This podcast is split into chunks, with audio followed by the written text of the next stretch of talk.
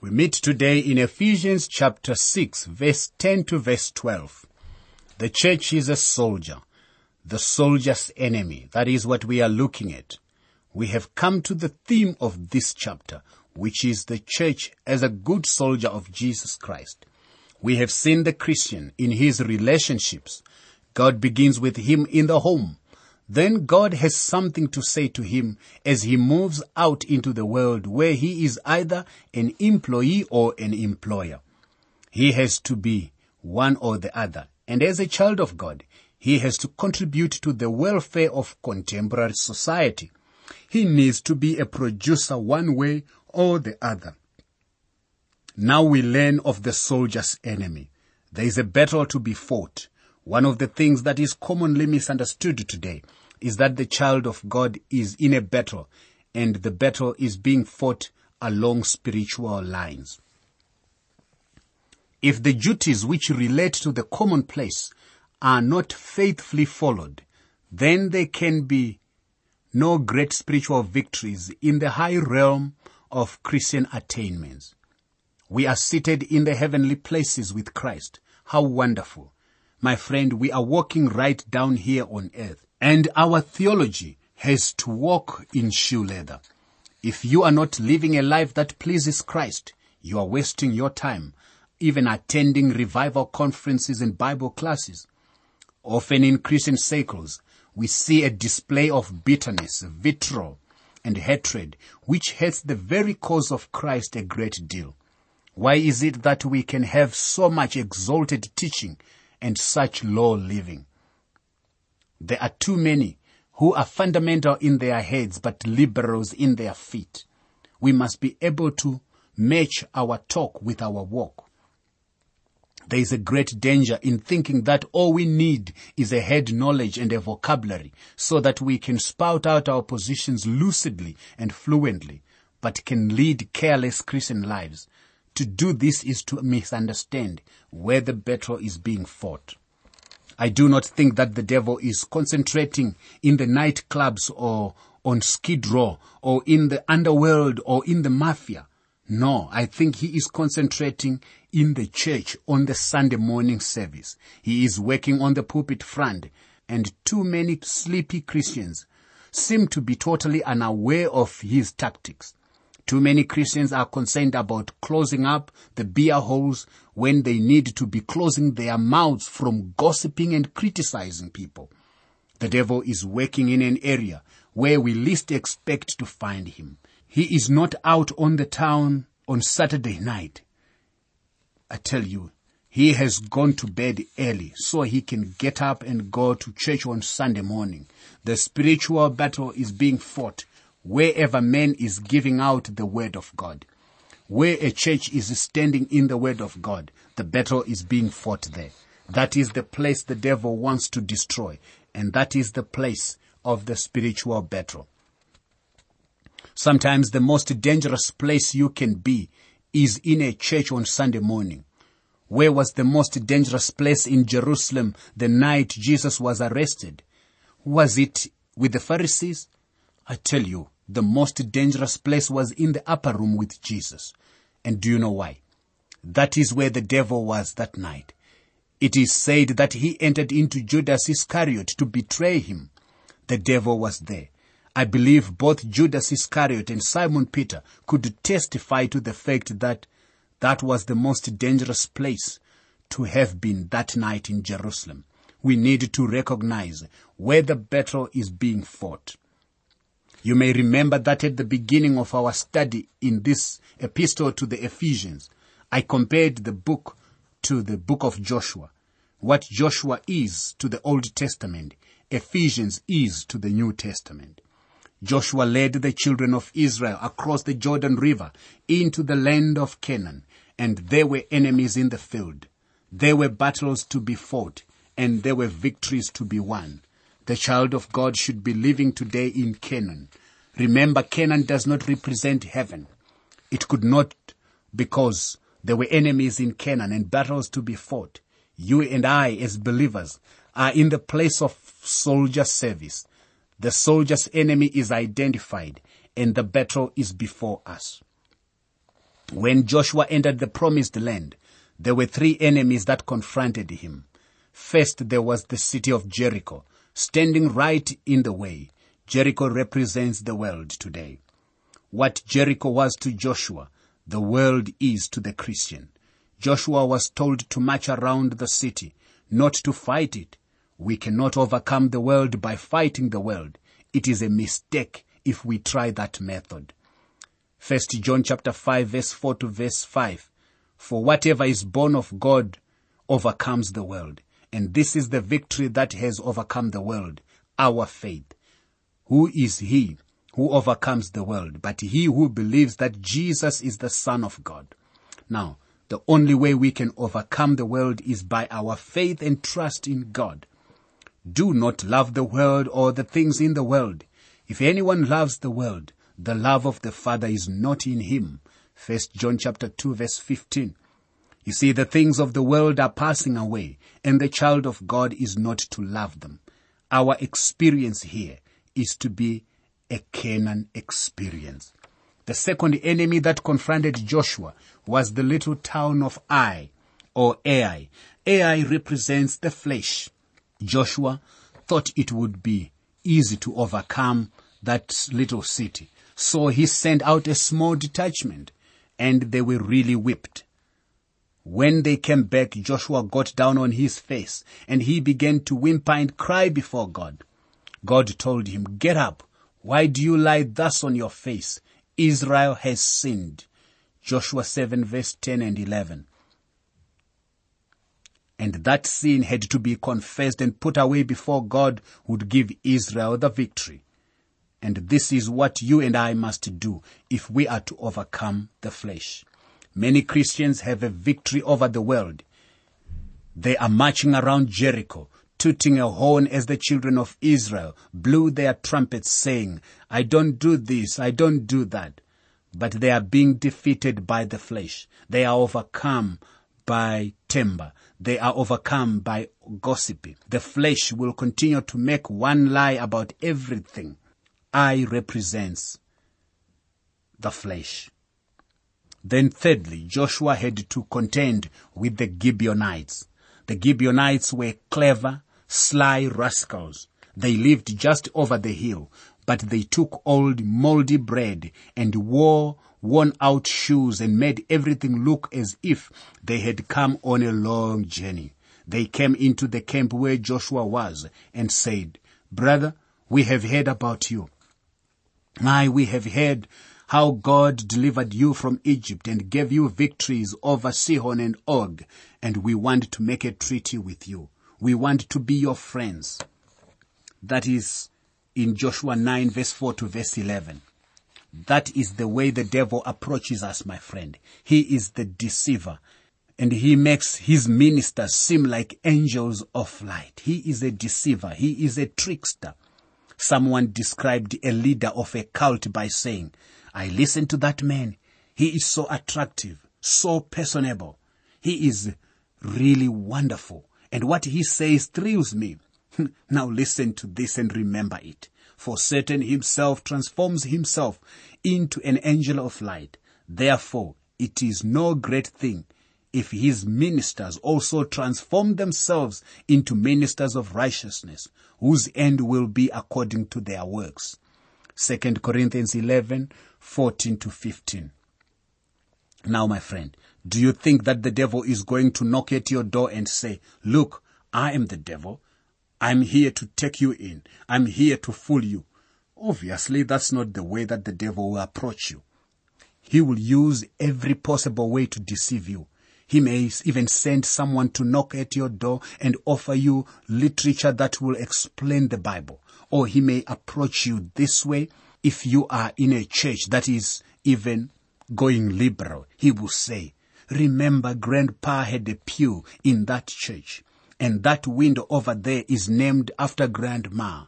You can't afford to leave this church because you have so much that is invested here. That is the approach of the enemy. Yet the word of God says, therefore come out from among them and be separate, says the Lord. 2 Corinthians 6 verse 17. And the devil will say, but we really need you here. So why don't you just stick around? See, he is so subtle. The Gibeonites represents the devil. They fooled Joshua and they made a treaty with him. They were the sons who got him. They were now the ones who got him into trouble. At Ai, the sin had to be confessed and dealt with severely before God would give them victory. And that is the way we overcome the flesh. But what about the Gibeonites? Joshua made an alliance with them and they gave him trouble. If we line up with Satan, we will find ourselves defeated. What can we do? Listen, my friend. We cannot overcome him ourselves. You and I are no match for the devil. We are not even told to fight the devil. We are told that God will fight for us. Here is how. Ephesians chapter 6 verse 10 to verse 12. Finally, my brethren, be strong in the Lord and in the power of his might. Put on the whole armor of God, that you may be able to stand against the wiles of the devil. For we do not wrestle against flesh and blood, but against principalities, against powers, against the rulers of the darkness of this age, against spiritual hosts of wickedness in the heavenly places. Please allow me again to use my translation, which goes like, finally, or in my conclusion, my brothers, be strengthened in the Lord and in the power of his might. Put on the armor or the panoplia of God in order that you may be able to stand against the stratagems or the methodias of the devil. For our wrestling is not against blood and flesh, but against the principalities, against powers, against the world rulers of this darkness, against the spiritual hosts of evil in the heavenly places and things. What in the world is Paul talking about? Well, he is talking about spiritual wickedness, about that which is satanic. Notice that he is coming to the end of this epistle and he says, in conclusion, be strong in the Lord and in his mighty power, or in, and in the power of his might. Or finally, you see, you cannot overcome the devil in your own strength and in your own power. Paul is definitely making a play upon two Greek words. The panopleon of God is needed and available to meet the methodias of the devil. Be strong in the Lord. That is the only place you and I get power. The enemy whom the Christian is to fight is not flesh and blood. The enemy is spiritual and the warfare is spiritual. That's why we need spiritual power. It is well to note that the flesh of the believer is not the enemy to be fought. The believer is to reckon the flesh dead and to yield to God. The way of victory over the flesh is outlined actually in Romans chapter 6. Fighting the old nature will lead to defeat and Paul records such an experience in Romans chapter 7. My friend, it is only God's armor which can withstand the strategy and the onslaught of Satan, who has all kinds of weapons that, which we call spiritual missiles. We need an anti-missile system if we are going to overcome him. That is why it is so important for the Christian soldier to recognize that he does not fight an enemy who is flesh and blood. We are not to fight other men. The enemy is spiritual and the warfare is spiritual. The devil is the enemy of every believer and the one here whom we are to told to fight. The way to victory over the devil is to obey the commands, to put on the whole armor of God and to stand as in verse 11. We are in a spiritual battle. The devil has a battle array the battle has in his battle array his minions arranged by ranks. It says that we wrestle against them. This speaks of the hand-to-hand encounter with the spiritual forces of wickedness. The translation of verse 12 is not as strong as it should be. It should actually read, for our wrestling is not against blood and flesh, but against the principalities, against powers and against the rulers of this darkness. And these are all spiritual against the spiritual hosts of evil in the heavenly places. You see, this is our warfare and it's in progress right now. We are wrestling now. There is a demonic world around us and it is manifesting itself at the very present hour. Today, demonism is a popular subject and it is plainly exhibited. We have the church of Satan in many of our cities there are strange things happening to certain of these weird, way out groups. People are being ensnared and led into all kinds of demonism. There are spiritual forces working in the world, evil forces working against the church. They are working against the believers, against God, against Christ. The fact that there is a spiritual enemy to be overcome is well illustrated in the 10th chapter of Daniel. Daniel had been praying and he didn't get any answer. He had been praying for three weeks. We read in Daniel 10 verse 2 and 3. In those days, I, Daniel, was mourning three full weeks. I ate no pleasant food, no meat or wine came into my mouth, nor did I anoint myself at all, till three whole weeks were fulfilled. Finally, an angel came and touched him and said, O Daniel, men greatly beloved, understand the words that I speak to you and stand upright, for I have now been sent to you. While he was speaking, this word came to me. I stood trembling. Then he said to me, Do not fear, Daniel, for from the first day that you set your heart to understand and to humble yourself before your God, your words were heard, and I have come because of your words. Daniel 10 verse 11 to 12. Now, if that was true, then Daniel had every right to ask, then where in the world have you been for three weeks? Listen to the angel as he continued in giving an answer. But the prince of the kingdom of Persia withstood me 21 days. And behold, Michael, one of the chief princes, came to help me for I had been left alone there with the kings of Persia. Daniel 10 verse 13. You see, he was in conflict with a demon and he had to go back for reinforcement. This was a spiritual battle that was going on. And we likewise have won today. We are engaged in a spiritual battle. We have said that these powers are organized. Principalities are the demons who have the oversight of nations. They would correspond to the ranks of generals. Powers are the privates who are the demons wanting to possess human beings. The rulers of the darkness of this world are those demons who have charge of Satan's worldly business. Spiritual wickedness in high places are the demons in the heavenly places who have charge of religion. You see, Satan has a well organized group and his organization is manipulating in this world right now. The heartbreak, the heartache, the suffering, the tragedies of life are the works of Satan in the background. He is the cause of the great problems that are in our world today. We have the enemy located and identified. That enemy is spiritual. It is Satan who heads up his demonic forces now we need to recognize where the battle is. I think the church has largely lost sight of the spiritual battle. We feel that if we have a lovely church building and are attracting many crowds to our church and if we have finances coming in, everything is going well. Well, the financial condition of a church, however, is not where the battle is.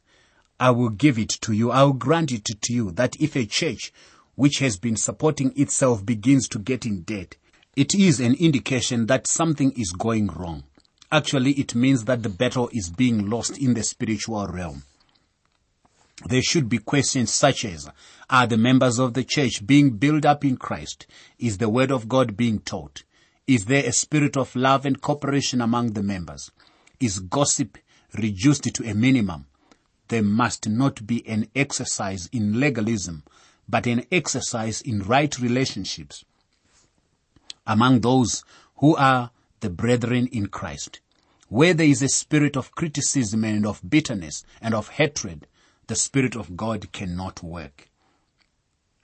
Churches like to talk about the numbers who come to Christ. They like to talk about how many decisions they have had. Yet when the facts are really boiled down and examined, you will look for the so-called converts. Two years later, you often find that they have disappeared. Now, we don't seem to realize that there is a spiritual warfare being carried on today and that people need to be grounded in the Word of God. It is a manifestation of demonic power that people are being blinded and carried away into all kinds of cults and religions and isms with false beliefs. As a result of this, the Word of God sinks into insignificance in such churches and organizations. This is the work of the enemy, Satan and his demonic hosts. Let us watch out for him. You can have copies of the notes and outlines used for these Living Word for Africa programs so you can follow them as you listen. For your copies, please send a WhatsApp message or SMS to plus two seven seven two six four one four four seven five. Please say which book of the Bible you want them for and be sure to include your name and contact information. I'll repeat that number for you. It's country code two seven followed by 726414475. From within South Africa, it's 072 641 4475.